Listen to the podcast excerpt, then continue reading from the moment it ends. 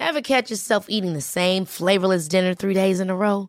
Dreaming of something better? Well, HelloFresh is your guilt-free dream come true, baby. It's me, Kiki Palmer. Let's wake up those taste buds with hot, juicy pecan-crusted chicken or garlic butter shrimp scampi. Mm. HelloFresh.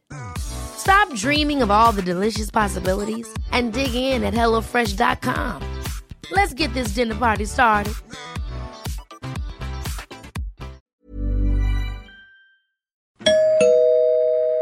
Werbung.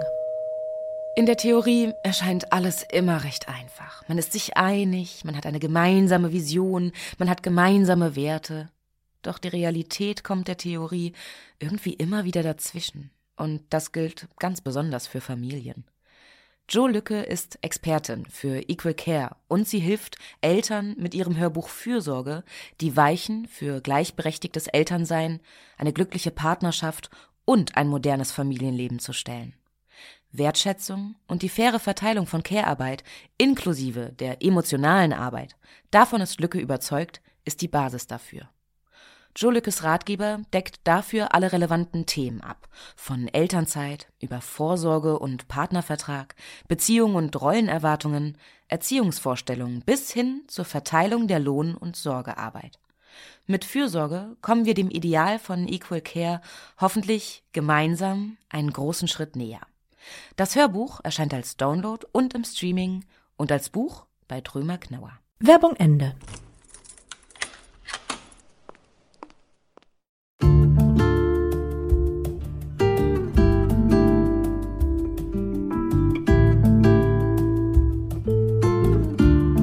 Herzlich willkommen zur neuen Folge von Einfach ganz leben, deinem Podcast für bewusstes Leben.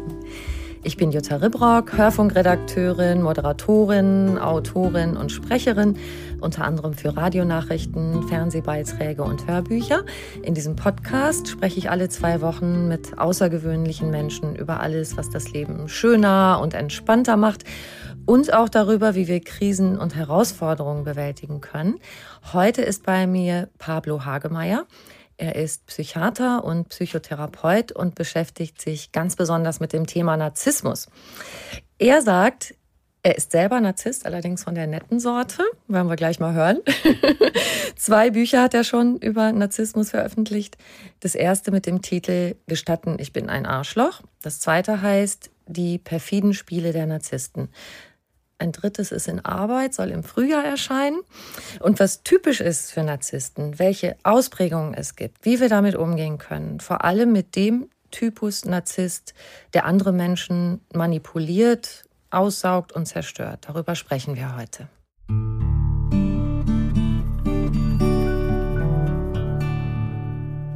Lieber hallo. Pablo, herzlich willkommen. Hallo. Ich habe es eben schon gesagt, du bist der nette Narzissmus-Doc, so steht es auch im Untertitel von deinen Büchern. Und das zeigst du ja auch humorvoll in deinem Buch, Gestatten, ich bin ein Arschloch. Und das zweite Buch, ehrlich gesagt, dachte ich, da gefriert einem manchmal das Blut in den Adern. Also das richtet sich ganz klar an Menschen, die unter diesem Typ Narzisst leiden, der, ja, du sagst das, der kapert Leute wie ein Pirat. Wie ein Pirat oder besetzt sie oder vergiftet sie oder benutzt sie wie so ein Puppenspieler von innen. Und das merken die gar nicht oft. Oft sind sie ja leidenschaftlich begeistert am Anfang, nicht? Wenn man sich so kennenlernt, beide merken es irgendwie nicht oft. Also der sogenannte Narzisst und der sogenannte Komplementärnarzisst oder das Opfer, das, was sich unterwirft oder anpasst und mitmacht und mitspielt. Und deshalb Spiele der Narzissten, weil man ja immer sagt, spiel nicht mit den Narzissten.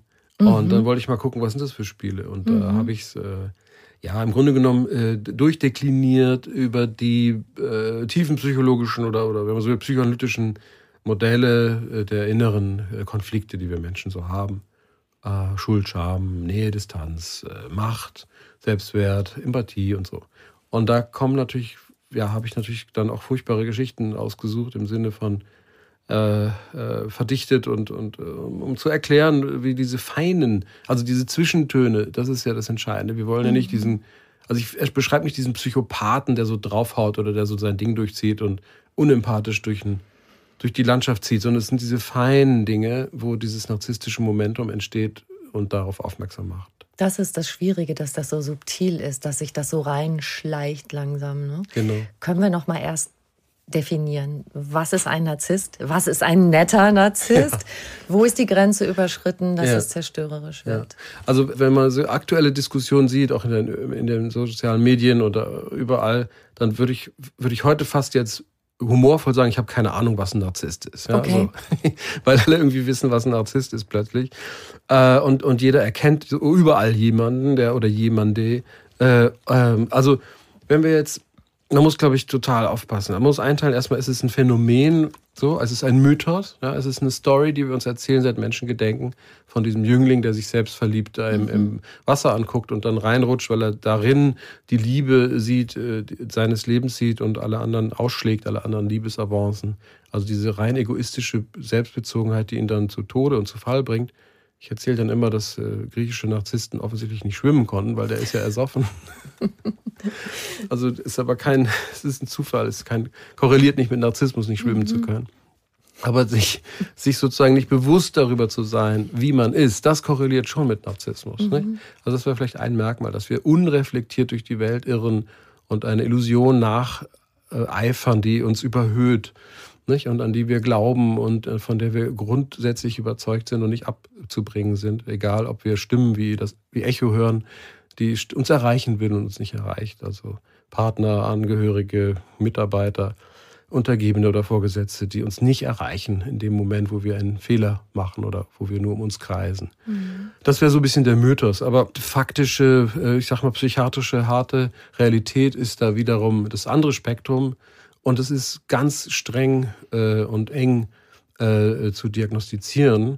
Und zwar ist es eine Persönlichkeitsstörung.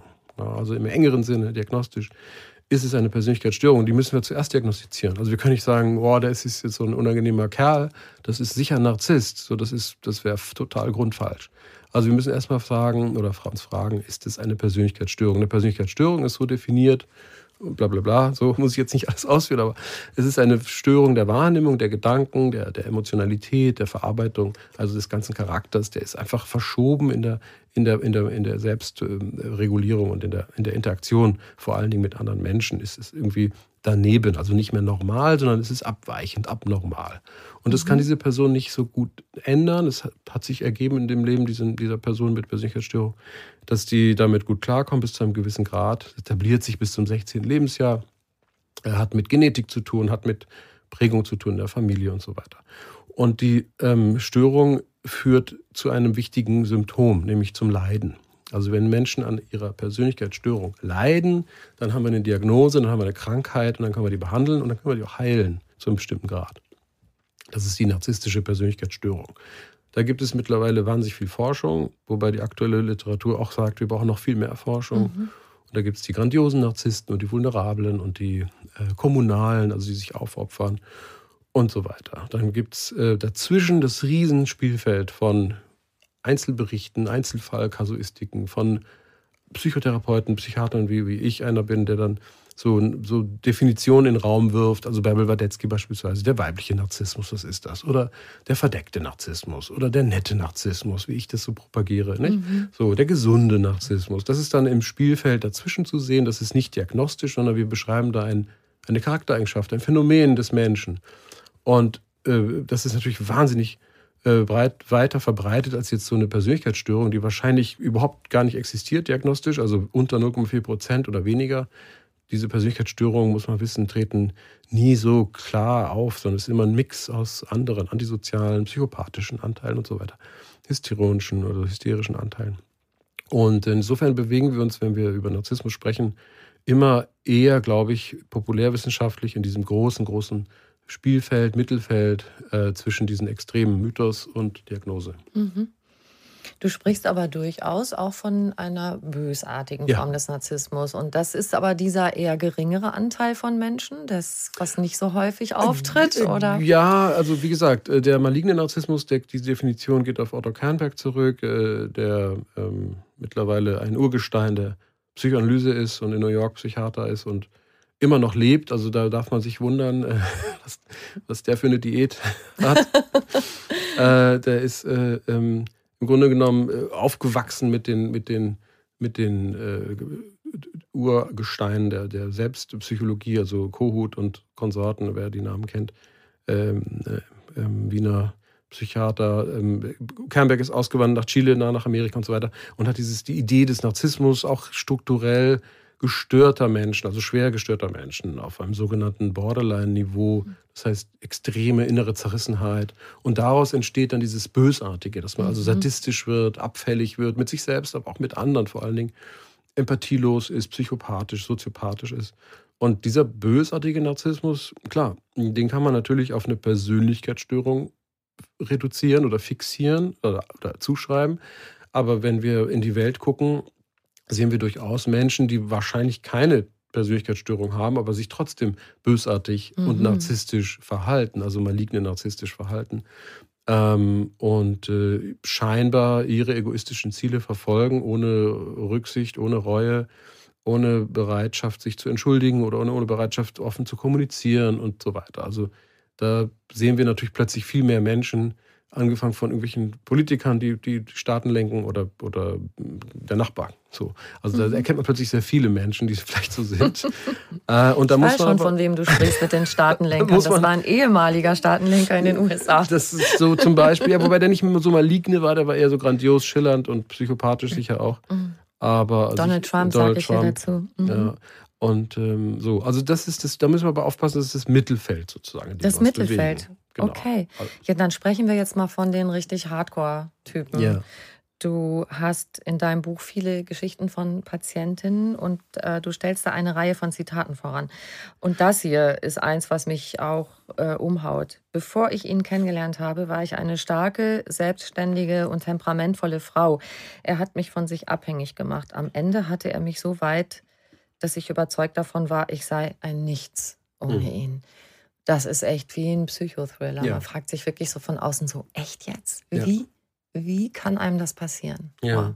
Das passiert vor allen Dingen starken Frauen, also wie das in dem Zitat, das Originalzitat, ausgedrückt ist. Es passiert starken, selbstbewussten Frauen, die natürlich auch ein bisschen narzisstisch insofern sind. Dieser positive Anteil in uns selbst, uns zu behaupten, an uns zu glauben, Ziele zu haben und so. Und dann trifft diese Person natürlich auf einen Menschen, auf einen Mann, ne, da haben wir auch eine sexuelle Ebene natürlich, die attraktiv ist, die einen anzieht, weil diese andere Person das auch kann oder noch viel besser kann. Ne? So, dadurch ist es anziehend, denn das Gleichheitsprinzip oder Ähnlichkeitsprinzip in der Psychologie sagt, wir nähern uns immer eher denen an, die ähnlich wie wir sind. Das kommt zu diesen Spiegelphänomenen und Übertragungsphänomenen und dann, ne, wenn wir ins Museum gehen, freuen wir uns immer darüber, dass wir das Bild, wenn wir ein Bild sehen, dass wir es wiedererkennen. Ja. Also wir laufen alle nach Paris, weil wir die Mona Lisa sehen wollen. Und nicht, weil wir die anderen 500 Monets endlich sehen wollen. So, also wir ähneln uns, wir gleichen uns und suchen das Gleiche auf. Und diese Menschen, diese Frauen vor allen Dingen, vergessen dann so ein bisschen über sich selbst nachzudenken, weil sie irgendwie implizit, weiß nicht, Erziehung oder so, also diesen Selbstzweifel haben, dass sie vielleicht doch nicht gut genug sind. Und da verhackelt sich das dann. Und dann, das nutzt dann dieser mächtigere, stärkere, dem ja auch diese Macht zugeschrieben wird durch die Frau, nutzt dann dieser stärkere, dominantere männliche Narzisst seine, wenn man so will, Deutungshoheit und fängt an, Vorschläge zu machen. Also im besten Sinne hypnotisch zu wirken, suggerieren. Und dann sagt er vielleicht so beiläufig, wir hatten es im Vorgespräch, deine Knöpfe sind ja auch nicht so ganz passend. An deiner Strickjacke sind ja auch nicht so ganz passend, so am Rande bemerkt. Oder es gibt so andere Phänomene, dass man irgendwie anfängt, die Wahrnehmung der anderen Personen zu korrigieren. Vielleicht nett gemeint, ne? So, da täuschst du dich aber. Oder du spinnst, ne? Sowas sagt man ja manchmal so beiläufig. Und das sind so kleine manipulative Mechanismen. Wir kennen das unter dem Gaslichteffekt, so als große Überschrift. Aber es passiert ja ständig. Also wenn man genau mal guckt, wie so ein Alltag passiert, in vielleicht so kritischen oder in so merkwürdigen Paaren, Beziehungen oder auch in so komplementär-narzisstischen Beziehungen, ist man immer irgendwie dem anderen so ein bisschen am Deuten und am Erklären und am Klarstellen, was jetzt eigentlich wirklich die Wahrheit ist. Und deshalb passiert es diesen starken Frauen, dass die dann irgendwann auch an sich selbst zweifeln, weil sie ja dem anderen mehr glauben als sich selbst in dem Moment. Und wenn man das so, ich sage immer so, es gibt ja diese Werbung, diese Priel-Werbung, glaube ich, heißt das. Sie baden gerade ihre Hände darin, wer das kennt aus den 70ern. Schon ein paar Tage her. Genau. Das heißt also, da wirkt es so ganz langsam, subliminal, unbewusst wirken diese Vorschläge. Und irgendwann glaubt man, dass tatsächlich die Knöpfe an der Strickjacke Kacke sind und man wird diese Strickjacke nie wieder anziehen. Das, was sich da so langsam einschleicht. Ne? Ja. Gehen wir einen Schritt noch zurück vorher, wo er so super duper charmant ist, dieses Lovebombing. Das kommt ja zuvor. Also erstmal reißt er mich um mit Charme, Sex, Ausgehen. Genau. Und das ist auch wirklich gut dann. Nicht? So. Also da muss man jetzt nicht irgendwie sagen, das ist jetzt alles Pillepalle und irgendwie oberflächlicher Blödsinn, sondern das ist wirklich geil. Ja? So. Das macht wirklich Spaß. Mhm. So. Und deswegen funktioniert es ja auch. Und es passiert auch wahrscheinlich diesen Männern auch zum Teil automatisch oder ich sag mal unbewusst, weil sie es halt auch drauf haben. Dieses narzisstische Verhalten ist ja hochautomatisiert. Das machen die ja schon seitdem sie irgendwie 16, 17, 18, 19 sind, weil sie merken, dass damit sind sie ja erfolgreich. Und deshalb passiert es automatisch. Und man darf diesen narzisstischen Männern oder wenn man so ein Verhaltensmuster nicht das vorwerfen. Also zumindest nicht sofort. Sondern man muss auch ein bisschen davon ausgehen, deshalb sage ich netter Narzissmus. Ne? Man muss ein bisschen gnädiger mit denen umgehen und sagen, hey, ich glaube, da gehst du jetzt gerade wieder über eine Grenze. Das ist meine Wahrnehmung, die Knöpfe gefallen mir. Das ist meine Lieblingsstrickjacke, was erzählst du hier für ein... Und da muss man aufpassen. Wenn man sagt, nicht, was erzählst du hier für ein Quatsch, ne? Dass man nicht gegen Gas leitet, sondern dass man sagt, oder den anderen wieder angreift und abwertet. Sondern dass man sagt, hey, danke für deine Information, ich werde darüber nachdenken. Aber ich glaube, das ist meine Lieblingsstrickjacke und die Knöpfchen gefallen mir und vielen Dank für die Information. Lass uns über was anderes reden, ich mag dich.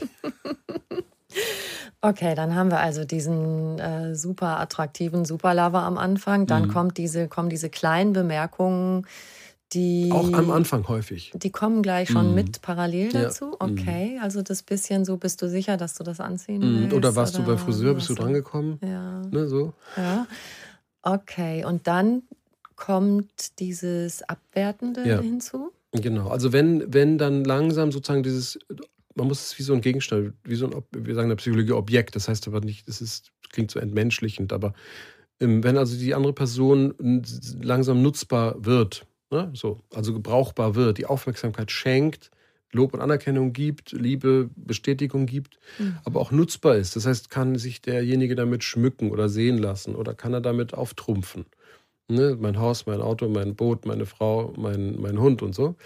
Dann wird das benutzt, dann ist das noch ganz gut und dann fängt man an, typischerweise dieses Objekt, also diese Person so ein bisschen zu optimieren. Also die Optimierungsidee sozusagen aus narzisstischer Perspektive ist dann zu sagen, geh doch mal zum Friseur, mach dich doch mal hübsch, zieh dich doch mal nett an. Also sind oberflächliche Dinge, Sex, Status und Sachen. Das sind die 3 S, die Narzissten sehr, sehr spannend finden und daran gestalten sie dann. Und vermutlich tun sie das, weil sie zu wenig Fantasie haben, also zu wenig Raum haben für so diese Emotionalität, diese emotionale Tiefe und halten sich dann so an diesen sichtbaren Dingen fest, weil daran kann man dann Erfolg und Anerkennung und Aufsteigen und Bestätigung und so weiter messen. Also an so emotionalen Dingen wie nebeneinander auf dem Sofa sitzen und irgendwas gucken oder kuscheln, da können sie Erfolg nicht messen. Stimmt. Tja. Und ein Alarmzeichen ist dann auch, wenn ich mit so einem Menschen zusammen bin, dass er ganz geschickt mich von meinen Freunden isoliert. Ja, genau. Also sobald diese Nutzbarmachung weiter Raum nimmt, ist natürlich immer die Frage, wofür kann ich diese Person benutzen? Und sie wird mir natürlich insofern gefährlich oder bedrohlich, wenn sie mit anderen Gedanken gefüttert wird oder mit anderen Ideen kommt als die meinigen. Nicht so? Ich bespreche es immer aus meiner Perspektive, also ich nehme jetzt die Rolle des Narzissten ein. Und diese meinige Sicht der Dinge darf natürlich nicht kontaminiert werden von Fremdmaterial. So, und dadurch isoliere ich diese Quellen, diese kritischen Stimmen, die vielleicht auch sagen, das ist ja ein eingebildeter Fatzke, der hat ja eh keine Ahnung, der legt nur Wert auf Oberflächliches oder der glaubt ja selbst der klügste, beste, bla bla zu sein, hat immer recht und so. Und dann isoliere ich das, um noch mehr Macht zu haben. Das geht auch langsam. Man kann einfach sagen, Mensch, deine Eltern sind aber schon ein bisschen schwierig, oder? Ein bisschen komische Typen, oder? Ein bisschen einfach, oder? Die sind vom Dorf, oder? Und so. Und dann, ja, das stimmt ja auch. Die sind ja auch vom Dorf. Die sind auch ein bisschen einfach und so. Nicht? Aber was dabei mit zerstört wird, ist halt das Liebliche, das Heimatgefühl, was man damit vielleicht verbindet, die Bindung, die man hat. Also diese Bindung wird zu Hause... Genau, die Bindung wird dann eben gekappt und langsam aufgedröselt und dann passiert folgendes Phänomen, wird Stress ausgesetzt gemacht und dann kommt es zum Bindungsverhalten im Opfer quasi. Also dass die Person, die jetzt sozusagen weniger Kontakt zu ihrer Herkunftsfamilie dann hat oder zu ihrem Freundeskreis, wird dann unter Stress gesetzt, indem man eben wieder sagt, deine Knöpfe und deine Strickjacke hast du immer noch nicht weggetan, mein Gott, kauf dir mal eine anständige Jacke. So, ne? Und dann entsteht folgendes Phänomen, das scheinen die auch intuitiv zu wissen, aber jetzt sage ich es mal, das ist das Bindungsverhalten. Unter Stress nimmt Bindungsverhalten im Menschen zu. Also wir greifen zur Mama, wenn wir gestresst sind. Logisch. Ne? Also wenn wir Hilfe, Nähe brauchen, alleine sind, Angst haben, dann brauchen wir jemanden, wo wir uns dran halten. Das ist das Bindungsverhalten. Das heißt, wir gehen aufeinander zu und halten uns im Zweifel und im schlimmsten Falle am Täter fest. So, deshalb gehen die Frauen ja immer zurück. Man fragt sich immer, wieso machen die das? Sind die doof? Ja, die sind isoliert und haben keinen, wo sie sich dran halten können. Und gehen dann wieder zurück zu ihrem Täter. Also ein Fall wäre relativ aktuell, die Frau, junge Frau, 35, wird im Park wach, hat nun einen Schlüpper an und ein T-Shirt und fragt sich, was ist denn hier passiert? Und ihr wird so langsam klar, ihr dämmert so, dass ihr Freund sie wahrscheinlich da ausgesetzt hat, weil sie gesoffen hat oder sich gestritten haben oder was auch immer. Und was macht sie? Sie geht zurück zu ihrem Freund, weil sie sonst niemanden hat, wo sie hin soll, aus dem Park. Halb nackt bekleidet. Wow. So. Und das ist das Verrückte. Anstatt dass die Personen begreifen, nicht zurückzugehen zu diesem Menschen, der einen da immer so bearbeitet, gehen sie wieder hin. Ein großer Faktor ist ja auch die Sehnsucht, das wiederzubekommen, was so ganz am Anfang war mit diesem Lovebombing. Genau, das ist die Moorrübe. Das war doch mal so schön und das muss doch irgendwie gehen, dass wir wieder dahin zurückfinden, oder? Ja, das scheint auch eine Strategie oder eine implizite, unbewusste Mechanik zu sein, dass man diese Illusion zeichnet, dieses Paradies auch wirklich auch gelebt hat. Das war auch wirklich toll, das soll man auch genießen. Also wenn man jemals in so eine Situation, kleiner Tipp am Rande, in so eine Situation kommt, dann nehmt das mit, macht es mit, weil das geil ist. Und dann aber, sobald ihr merkt, der fängt an, euch zu bearbeiten und euch abzuwerten, sagt ihr Ciao. Ganz schnell. Okay. Und dann lernt er auch seine Lektion. Okay, also Champagner, Sportwagen, alles, und so, mitnehmen. Alles mitnehmen und dann Bye-bye. Und dann Ciao, war nett. So nicht, danke. Ja. Ja. Wobei du ja sogar, du gehörst nicht zu denen, die sagen, in jedem Fall verlasse einen Narzissten, sondern versuch auch vielleicht doch an der Beziehung zu arbeiten, wenn dir etwas an diesem Menschen liegt. Genau. Das heißt, du siehst Heilungschancen, Entwicklungschancen. Ja, absolut. Ich finde, man muss dann aber schon ganz schön doll wollen. Also was du beschreibst, so ein Teil in deinem Buch, ist so daneben, sage ich jetzt mal ganz vorsichtig, dass ich mich gefragt habe, ja echt jetzt, und welche Gründe sollte ich noch haben, bei so einem Menschen bleiben zu wollen? Also wenn ich eine gesunde Beziehung haben möchte zu einem menschlichen Mann sozusagen, ist das tatsächlich erreichbar, wenn zwei so Leute gut aneinander arbeiten? Also wenn wir jetzt über so einen extremen Narzissmus reden. Ja. Also du bist ja der Nette und da kannst du uns nachher nochmal erzählen, wie du das mit deiner Frau hingekriegt hast. Aber wenn das schon mehr so hardcore ist, dass da man also da noch Hoffnung hat. Genau, also ich sage das natürlich auch aus einer, ich sag mal, didaktischen oder ärztlichen Haltung, weil wir dürfen nicht der Pathologisierung, der Stigmatisierung auf den Leim gehen, wenn wir überall Narzissten sehen. So. Das bedeutet, wenn man meint, das ist jetzt ein Narzisst, den muss ich jetzt verlassen, dann kann man auch einen Fehler machen. Weil vielleicht ist er gar kein Narzisst, vielleicht überträgt man sogar eigene narzisstische Anteile, die man bei sich nicht mag, auf den anderen. Und wenn man in das eigene Instagram-Account mal guckt und nur Selfies von sich hat, dann kann man sich auch überlegen, wie narzisstisch ist man selbst. Okay. So. Also da will ich vorbeugend sein. Deshalb sage ich, wartet, nicht sofort urteilen, guckt euch die Beziehung an, arbeitet daran. Ist es wirklich so toxisch, narzisstisch oder zerstörerisch?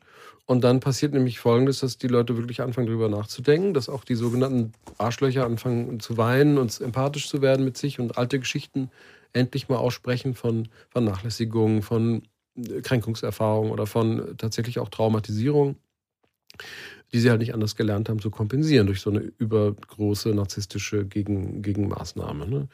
So, und dann entsteht Empathie für so eine Paarbeziehung. Nicht? Dann fangen die plötzlich an, sich gegenseitig nochmal ganz anders wahrzunehmen und emotional miteinander zu connecten, was aus Scham, Angst, aus was ich falschen Annahmen, ne? Man muss der Macker sein, der starke Typ und so, unterdrückt wird oder nicht realisiert wird. Und dann passiert das unter der Therapie, Paartherapie, wenige Termine, also nicht, wer länger als 10 Therapietermine hat in der Paartherapie, der macht irgendwas falsch. Okay. Also kurz und knackig Veränderungsimpulse aufnehmen und dann das umsetzen. Und dann kann man wirklich eine Veränderung erreichen. Klammer auf, die psychopathischen, narzisstischen, nicht erreichbaren Teflon-Typen, die wirklich, die auch nichts von Psychotherapie und auch nichts von Verhaltensänderungen und Veränderungsprozessen halten, die sind generell nicht zu erreichen. Also okay. Das ist das Thema und das ist auch das Tragische, dass viele Frauen versuchen natürlich ihren Partner dann irgendwie zu erreichen und zu retten und machen alles Mögliche, reißen sich alle Beine aus und Arme und schaffen es nicht. Und da ist natürlich die Frage, wie machen sie es erstmal? Ist das so passend und nicht übertrieben, angemessen? Und dann, wenn sie es so gut wie möglich nicht hinkriegen, dann ist tatsächlich, ja, dann ist wirklich der Abstand wahrscheinlich die beste Variante. Wiederum eine Klammer, wenn man gemeinsame Kinder hat und ein gemeinsames Haus hat. Genau. Wollte ich gerade drauf zu sprechen kommen. Das ist ja auch so, wenn ich selber sage, okay, ich löse mich daraus unter Schmerzen, unter Tränen, wie auch immer, weil ich dachte mal, das wäre echt ein super Kerl. Aber sobald Kinder da sind, das eine ist, ich möchte meine Kinder schützen. Ich möchte vielleicht auch, dass sie doch eine stabile Familie haben und bleibe deshalb vielleicht. Das wäre erstmal Stufe 1, wo ich gerne mit dir drüber sprechen möchte. Und dann, wenn es doch zur Trennung kommt und dieser ganze schlimme Krieg vor Gericht und Sorgerecht und diese ganzen Sachen, da hast du auch Beispiele in deinem Buch. Das ist wirklich zum Heulen. Aber erstmal diese erste Geschichte, wenn ich die Motivation habe, doch noch meinen Kindern das zu bieten, Familie, wenn ich in der Situation bin, was mache ich? Genau, also wir wollen ja Familie als, ich sag mal, bürgerliches Ideal aufrechterhalten, solange es geht, sicherlich in so einer Beziehung. Wir haben ja auch eigene Wünsche und Träume und Erwartungen. Die muss man natürlich auch ein bisschen auf den Prüfstand stellen, ob das immer noch realistisch ist, so zu leben, gerade heute. Aber wenn wir an diesen Idealen festhalten wollen, an diesen Werten, also wertebasiert unser Leben führen wollen, mit Routinen, mit Mahlzeiten, was ja auch immer schwieriger wird in der modernen Zeit, was ja auch die Bindungsfähigkeit innerhalb solcher Familien auch zerstört, wenn man zusammen nicht mehr Abend oder Mittag isst oder Frühstück. Also wenn dieses ganze Modell daran scheitert, dass jetzt ein Arschloch quasi in dem System drin ist, dann muss man das auf den Tisch bringen. Und ich bin großer Fan von Offenheit, Transparenz, Aussprache. Ich nenne das Familienkonferenz. Das heißt, man setzt sich an den Tisch, einmal die Woche, Tee, Kaffee, Kuchen, alle zusammen, alle Kinder. Also wenn die jetzt nicht komplett unruhige Minderjährige sind, dann natürlich nicht, aber die erreichbar sind. Und wir äußern unsere Wünsche. Nur Wünsche äußern, nicht darauf antworten. Ich wünsche mir, dass du mir mehr hilfst beim Küche machen, beim Abwasch machen, beim Haushalt. Der Ehemann oder der Partner sagt dann, ich wünsche mir, dass du mich nicht sofort anquatscht, sobald ich über die Türschwelle trete und mich mit irgendwelchen Sachen zutextest, die ich gerade nicht verarbeiten kann. So, und dann wartet man eine Woche. Also darauf nicht antworten und nicht sagen, ja, aber du. Nee, das nicht, sondern man wartet. Eine Woche später werden wieder Wünsche geäußert. Und es ist ja selbstregulierend, wenn diese Wünsche dann irgendwann nicht mehr geäußert werden, dass sich wahrscheinlich der andere in seinem Verhalten angepasst hat. Das ist eine Positivorientierung, also eine Verhaltensverbesserung, Verhaltensänderung. Und diesen Weg kann man wirklich gehen, das ist hochwirksam. Und das haben wir auch, also weil du davon fragtest, wie habe ich das eigentlich bei mir hingekriegt. Wir streiten uns immer noch so ein bisschen an der Spülmaschine, aber wir haben es geschafft, dass wir sagen, Kinder, also auch die Kinder eingebunden, ihr seid verantwortlich für das, was ihr in der Hand habt. Und sobald ihr das in der Hand habt, seid ihr von Anfang bis Ende verantwortlich für diesen Gegenstand. Das heißt, wenn ihr den irgendwo ablegt, wird es eine Person nach euch geben, die diesen Gegenstand in die Hand nehmen muss. Also seid nicht so egoistisch und geht den ganzen Weg mit diesem Gegenstand. Wenn ihr also eine Tasse habt, dann stellt sie gleich in die Spülmaschine. Sollte die Spülmaschine aber sauber sein, dann habt ihr das losgezogen, sie auszuräumen. Das habe ich auch immer gesagt. Wenn dir eine Spülmaschine mit sauberem Geschirr begegnet, darfst du sie ausräumen. Genau. Ja, okay, so, cool. Also sehr konkret, sehr realitäts- oder praxisnah, sehr haptisch, nicht? Also dieses Anfassen, konkret Bewusstsein, weil wenn wir egoistisch, narzisstisch auf irgendwelchen Wolken unterwegs sind, vergessen wir die Realität, nicht? Und dann stapeln sich plötzlich die Tassen. Mhm. Und irgendeiner rastet dann aus. Das bin dann manchmal ich bei uns in der Familie, also sehr, sehr selten, aber dann wirksam. Und gibt auch andere Strategien. Wir können die Sachen aus dem Weg gehen, nicht? Das Schweigen und so.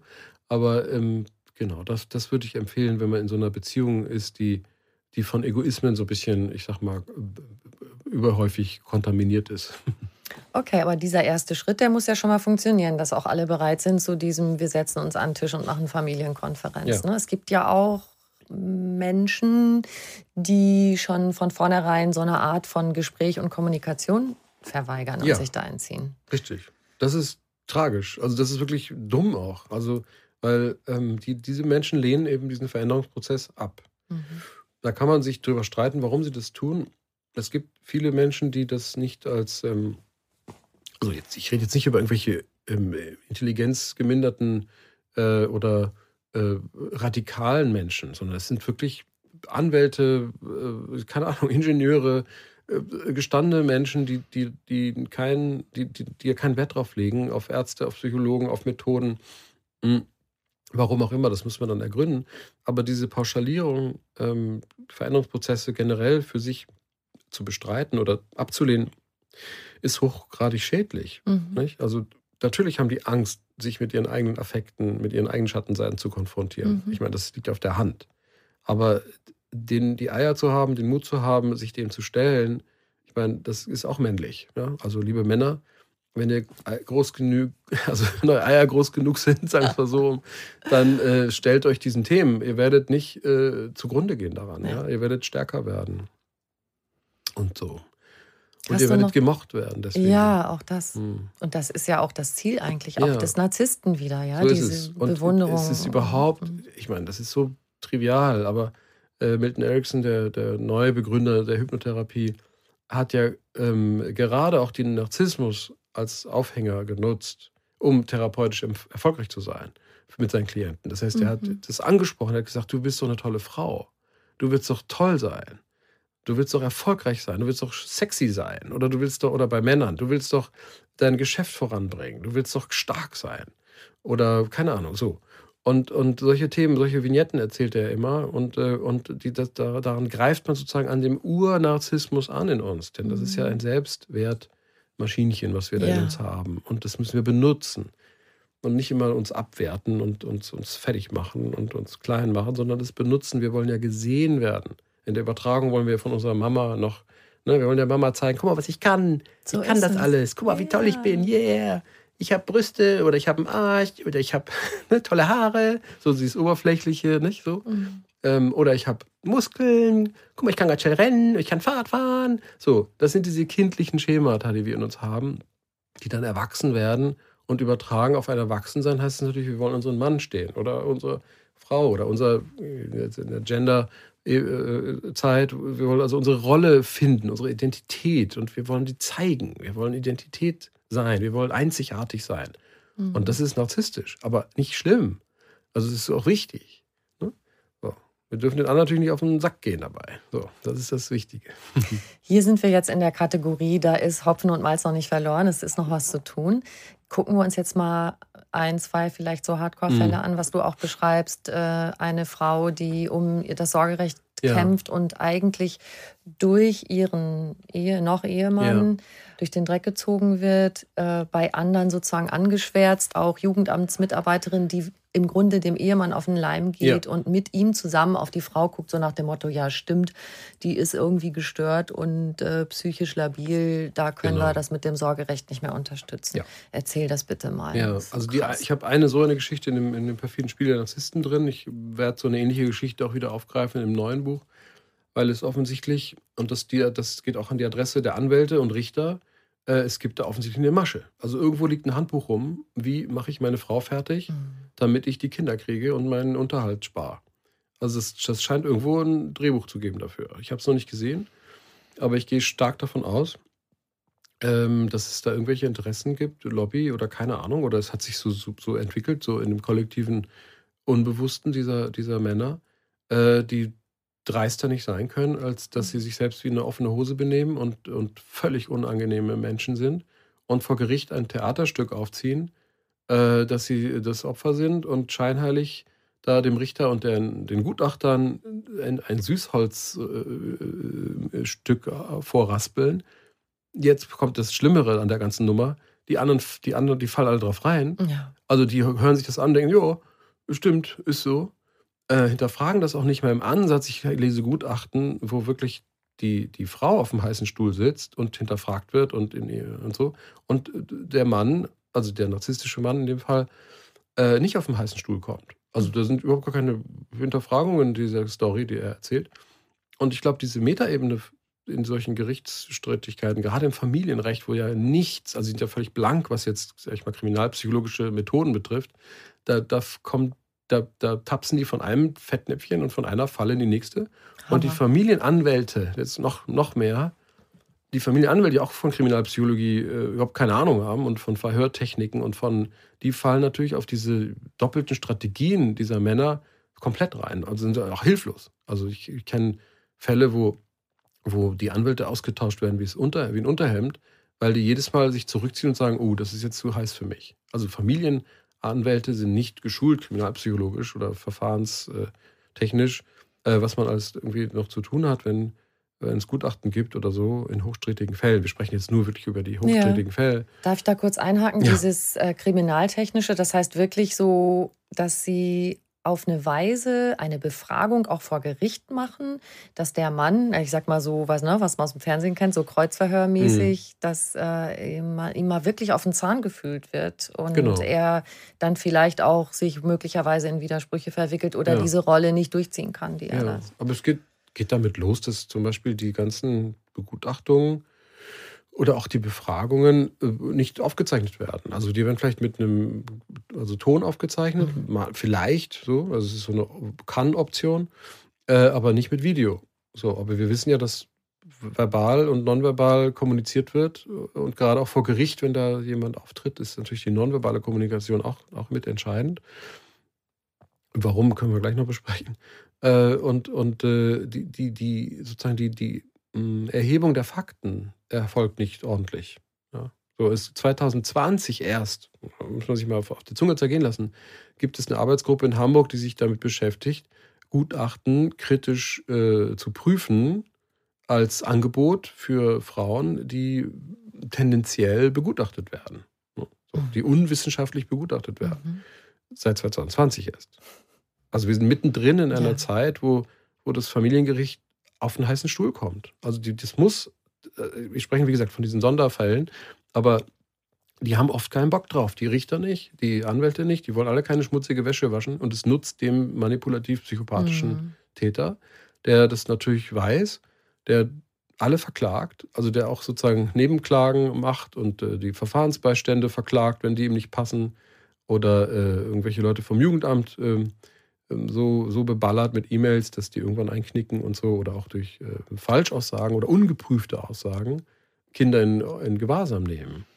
Also solche Sachen gibt es. Es gibt eine Studie, auch 2020 meine ich, Familienrecht in Deutschland. Wer das liest, denkt, er lebt in irgendeinem Land, das er nicht kennt.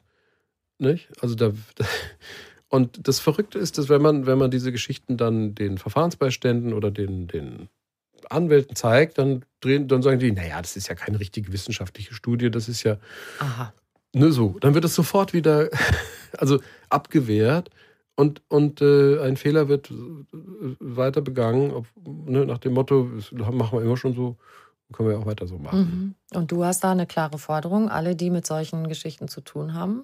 Müssen sich fortbilden, müssen wissen, was ist Psychopathie, was ist Narzissmus oder was sind überhaupt diese Phänomene, dass Menschen in verschiedenen Rollen schlüpfen und darüber, das wissen ja die Gutachter eigentlich schon, nicht? Dass sich jeder von seiner Schokoladenseite zeigt, aber dass man dann diesen Tendenzen und vor allen Dingen auch dem Suggestionstheater, was da aufgeführt wird in diesen kritischen Fällen, dass man denen auf den Leim geht. Da muss Ausbildung her, da muss Klarheit her, da muss deswegen auch dieses kriminalpsychologische Wissen her, dass Aussagepsychologie, dass man kann eine Aussage nicht für ernst nehmen von jemandem, der suggestiv bearbeitet wird. So. Aber es passiert vor Gericht. Und man glaubt den Stories, die im Raum stehen, dass die Frau psychisch krank ist, weil sie eine Angststörung hat beispielsweise. Und der Ehemann haut da drauf rum, der Ex oder der Noch-Ehemann, und sagte, die hat ja eine Angststörung, deshalb kann sie das Kind nicht haben, weil das Kind wird ja dann dadurch krank.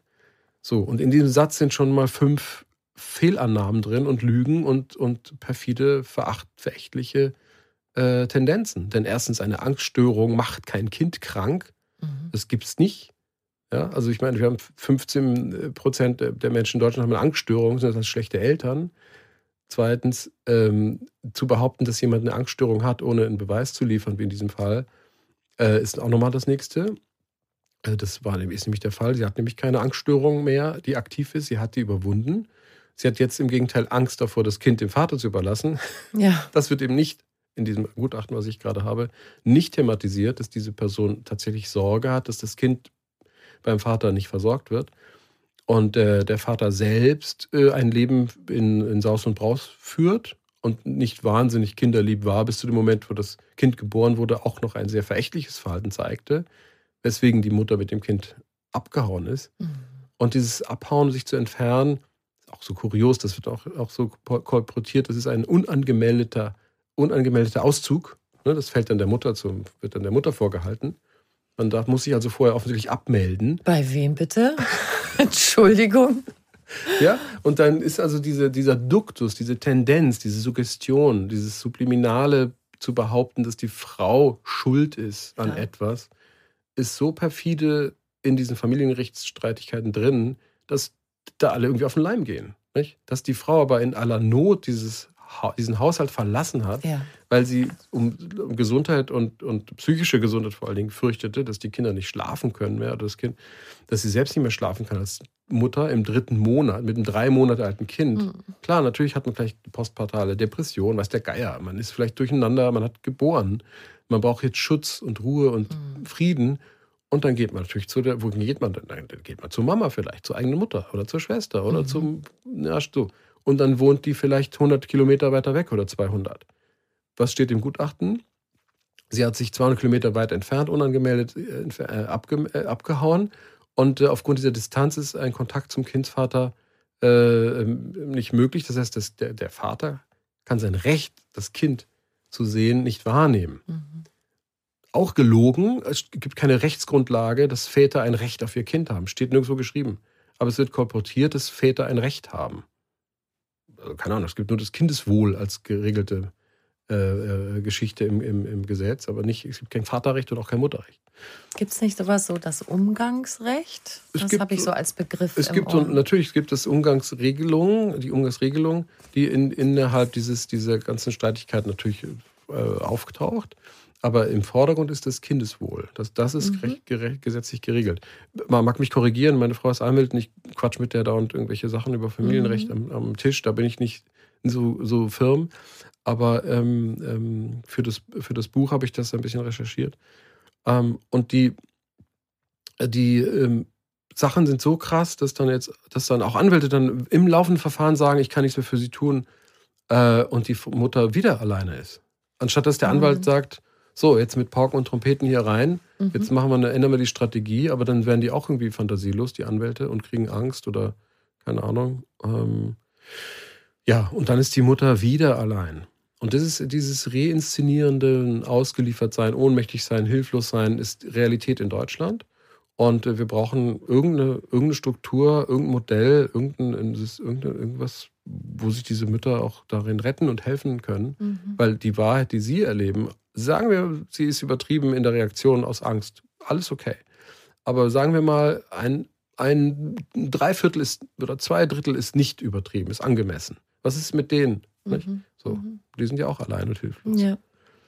Dazu, also das Suggestive und dies Alleingelassensein, du rätst ja auch dazu, such dir so viel wie möglich Zeugen, führe auch Gespräche in Gegenwart von Freundinnen, Freunden, von anderen Menschen, weil dieser Gaslichteffekt, also der heißt ja, der Partner redet mir irgendwas ein oder dass ich was falsch verstanden habe oder falsch wahrgenommen habe oder das war doch gar nicht so. Indem ich dokumentiere und Zeugen habe, dass das schon mal hilfreich ist. Genau. Die auch witzigerweise, also traurigerweise in Familiengerichtsverhandlungen, weil wir gerade da sind, nicht zugelassen werden oder nie eingeladen werden. Familiengerichtsverfahren werden ohne Zeugen durchgezogen. Also man kann Zeugen und Beweise sammeln, man kann aktenweise Notizen machen, die im Zweifel nicht gesehen und nicht gehört werden vor Gericht. Das nur am Rande. Aber man soll tatsächlich sich wirklich um sich selbst wegen, nicht, um die eigenen Seelenheil, sich Beweise, Zeugen, Freunde pflegen und sammeln, dass man nicht selber völlig wahnsinnig ist. Weil das ist das Ergebnis des Gaslichteffekts. Der Zweifel ist so erheblich an der eigenen Wahrnehmung der Realität, dass man in große Verzweiflung kommt und auch traumatisiert wird dadurch. Wir haben jetzt lauter Beispiele besprochen, wo Frauen unter einem Narzissten leiden. Was kannst du über Narzisstinnen sagen? Also das ist wahrscheinlich ist es genauso gleich verteilt wie psychische Gewalt, körperliche Gewalt ist auch ähnlich verteilt unter Männern und Frauen. Man sieht halt die weibliche Gewalt nicht so, weil sie nicht so aktenkundig wird durch die Straftaten. Also wenn ein Mann zuschlägt, dann ist die Frau halt eher tot. Wenn die Frau zuschlägt, dann passiert halt nicht viel. Aber bei psychischer Gewalt ist es so, und dazu zählt natürlich auch emotionale Gewalt oder dieses narzisstische Verhalten, das Gaslicht, das Abwerten, das Manipulieren, das sich über den anderen stellen, den anderen abwerten und so. Da muss man tatsächlich eine klare, ich sag mal, Hackordnung erklären. Also das, Männer üben Gewalt gegenüber Frauen und gegenüber Kinder. Frauen üben Gewalt gegenüber Kinder aus. Ja, das heißt, wenig gegenüber Männern. Und weniger, auch gegenüber Männern, aber eher gegenüber Kindern. Das heißt, es geht in der Hackordnung geht es dann eher auf die Kinder. Okay. Ja, so. Und das bedeutet, wenn wir über narzisstische Frauen sprechen, dann geht's eigentlich, müssen wir eher die Kinder ein bisschen mehr in den Blick haben. Jüngst bin ich in der Stadt vorbeigelaufen, da saß eine Mutter auf dem Trottoir, das Kind schrie, war vielleicht 4 Jahre oder 5 Jahre alt, und dann sagte die Mutter, du musst dich jetzt entscheiden. Willst du Zigeuner sein oder willst du Prinzessin sein? Oh. Ja, so. Also das narzisstische Ideal dieser Mutter war wahrscheinlich, eine Prinzessin aus ihrer Tochter zu machen. Und dass sie rassistisch und abfällig war in dem Moment, war sozusagen Teil ist Teil ihrer Weltanschauung. Und da sehe ich eher die Gefahr, dass wir also über Erziehung, über Mütter, die narzisstischen Idealen nacheifern und sie den Kindern anerziehen, dass da eher ein Problem ist, dass wir also unsere Kinder missbrauchen, ne? Narzisstische Ausbeute für unsere eigenen Narzissmen, dass wir also wollen, unsere Kinder toll werden, Ärzte werden und Sportler und erfolgreiche Hollywood-Schauspieler und weiß der Geier, dass da eine Gefahr ist, dass wir sie benutzen für unsere eigenen Zwecke, die wir nie erreichen können. Das ist, glaube ich, eher die Gefahr, die narzisstische Mutter. Und dann kommen wir in so ein Generationenlernen, also das, was in den Generationen weitergegeben wird. Damit beschäftigst du dich, glaube ich, auch gerade, dass man so Ketten vielleicht unterbrechen kann. Ja, genau. Das ist das Motiv meines aktuellen Buches, dass wir lernen müssen, diese Ketten zu unterbrechen oder zu erkennen, Bewusstheit darüber zu erlangen, wo wir quasi immer falsch abbiegen und den anderen dann klein machen und kleinreden, benutzen, missbrauchen und selber über uns nicht lernen, sondern immer nur narzisstischer werden in unseren Reaktionen, immer selbstbezogener, immer größenwahnsinniger und eigentlich in eine Dystopie rennen. Also wir in eine Unwelt rennen, in eine Zeit, wo wir unempathischer denn je werden, wo wir abfällig lachen über Leute, die auf die Fresse fallen oder die Schaden nehmen, anstatt umzudrehen und empathisch zu werden. Und wir sehen es jetzt, werde ich mal metamäßig und global.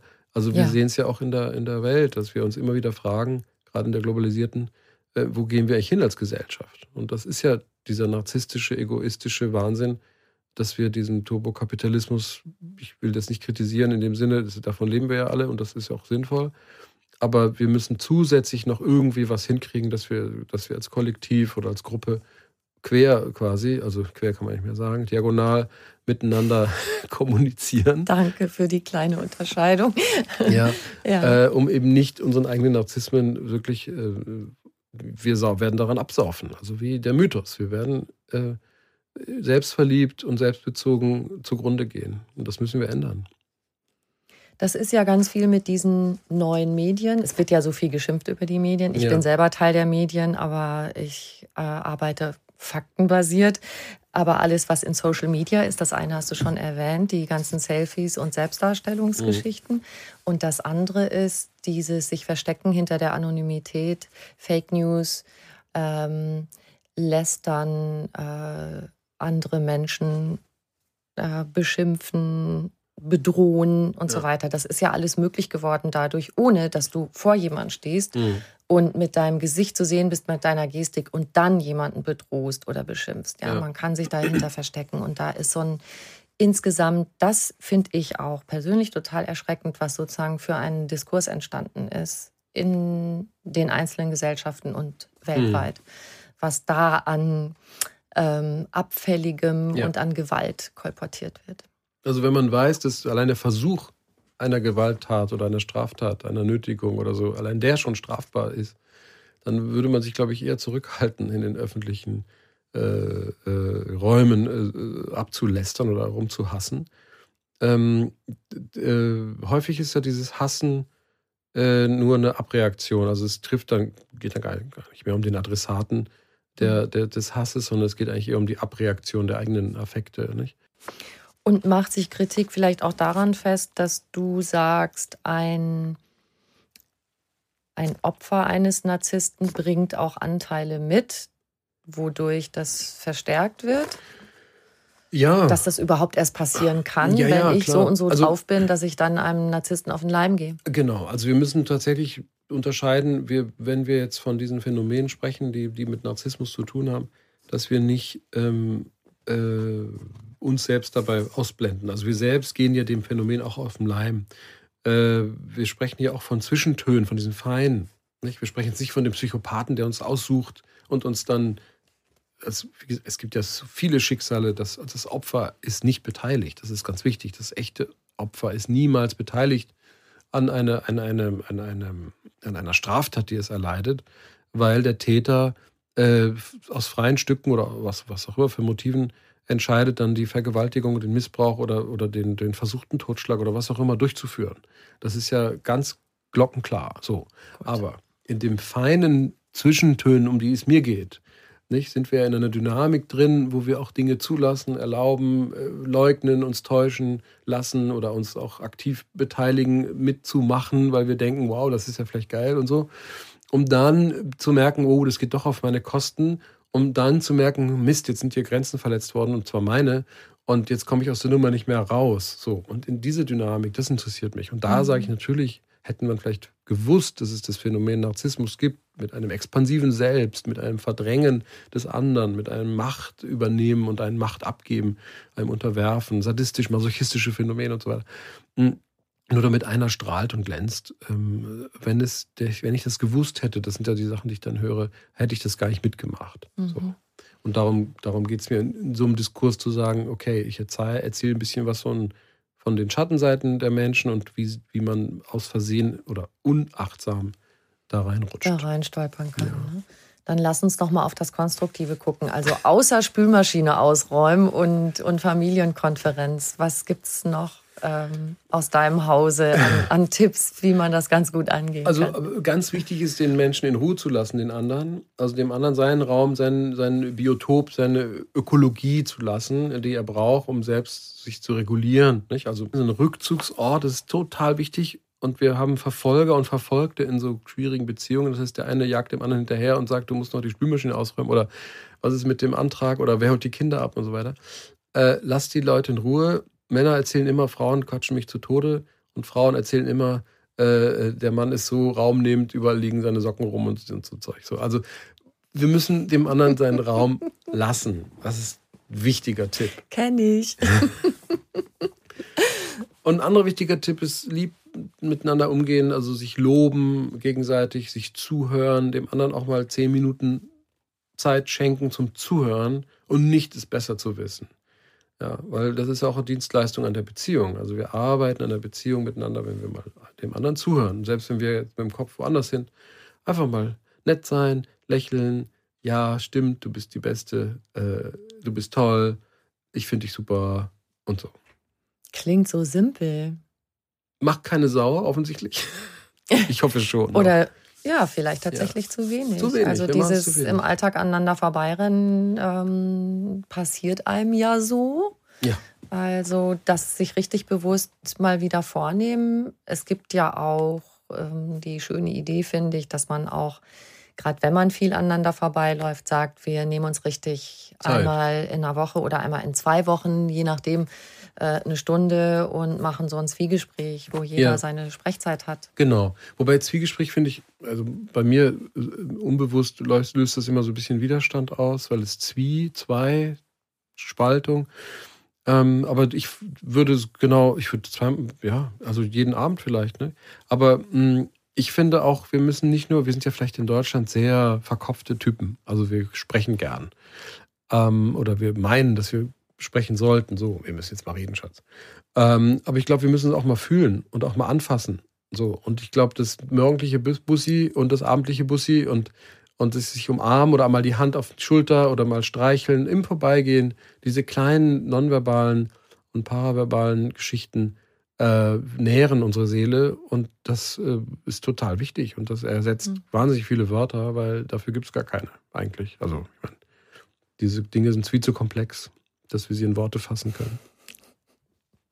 Das finde ich auch und tatsächlich erlebe ich das zu Hause, dass ich manchmal denke, hey komm, so viel Zeit muss sein, jetzt eine Umarmung. Genau. Und da ist ganz viel, was holprig war, weg. Spielt dann keine Rolle. Spielt keine Rolle, ist weg. Mhm. Wir wissen alle, dass wir Fehler haben. Wir wissen alle, dass wir Verletzte sind. Dass wir Themen haben, die wir nicht aussprechen können. Dass wir uns schämen, dass wir müde sind. Dass wir noch viel mehr machen wollen eigentlich, als wir müssen.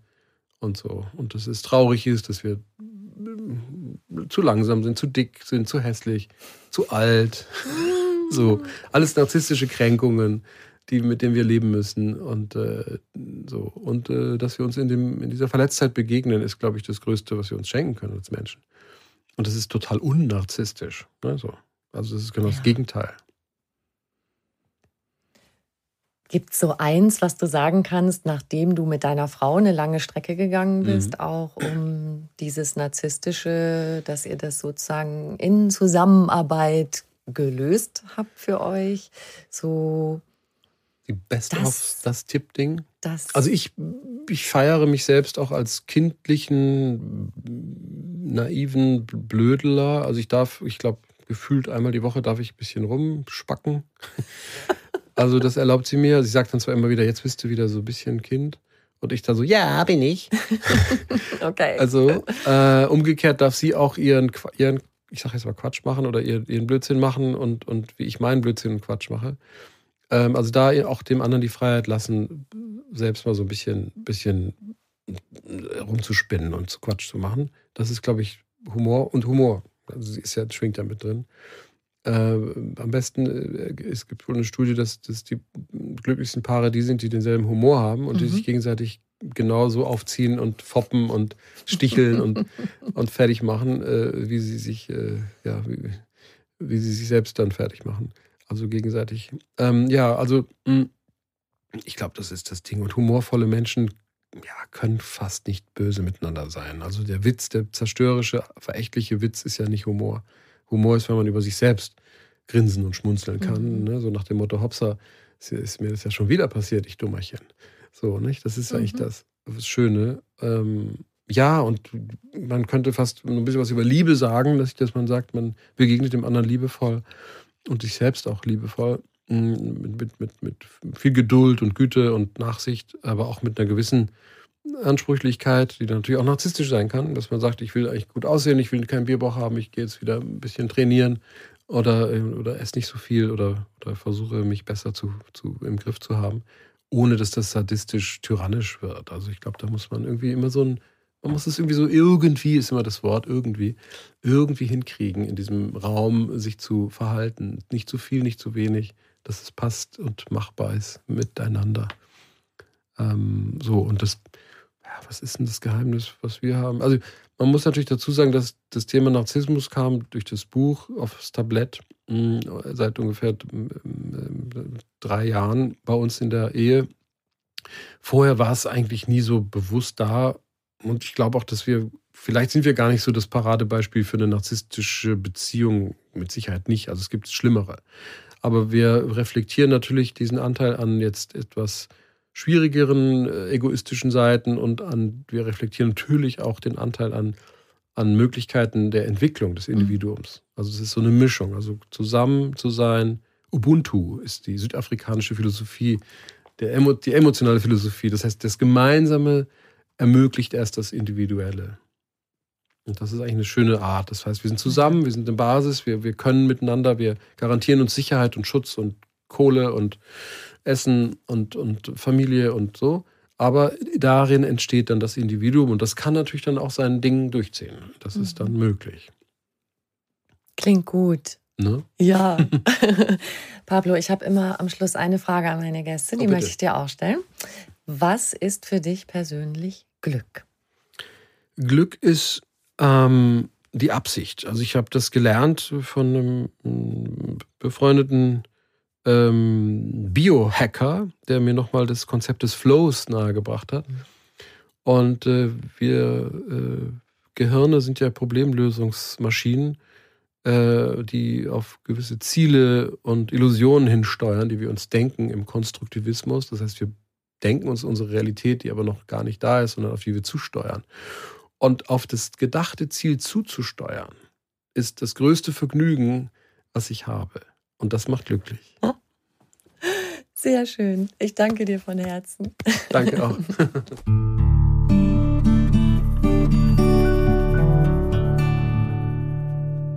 Wenn du mehr über Pablo Hagemeyer erfahren möchtest, schau gern in die Shownotes zu dieser Folge. Da findest du auch Links zu seinen Büchern. Und wir zwei würden uns natürlich auch riesig freuen, wenn du uns eine kleine Bewertung schreibst und auf die 5 Sternchen klickst. Und bitte ganz gern weitersagen, dass es den Podcast Einfach ganz leben gibt mit ganz vielen guten Ideen für mehr Lebensfreude.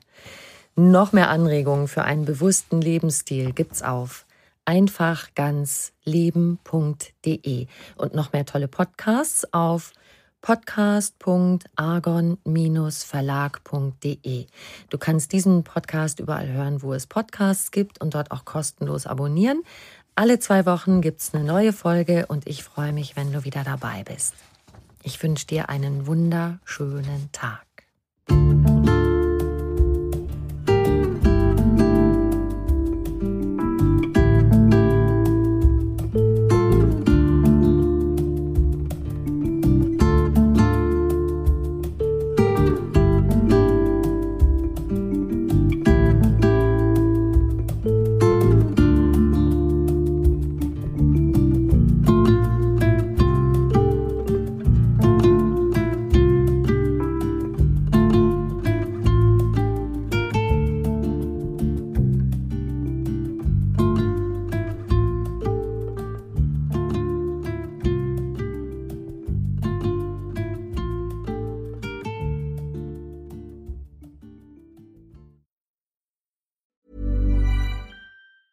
Ever catch yourself eating the same flavorless dinner 3 days in a row?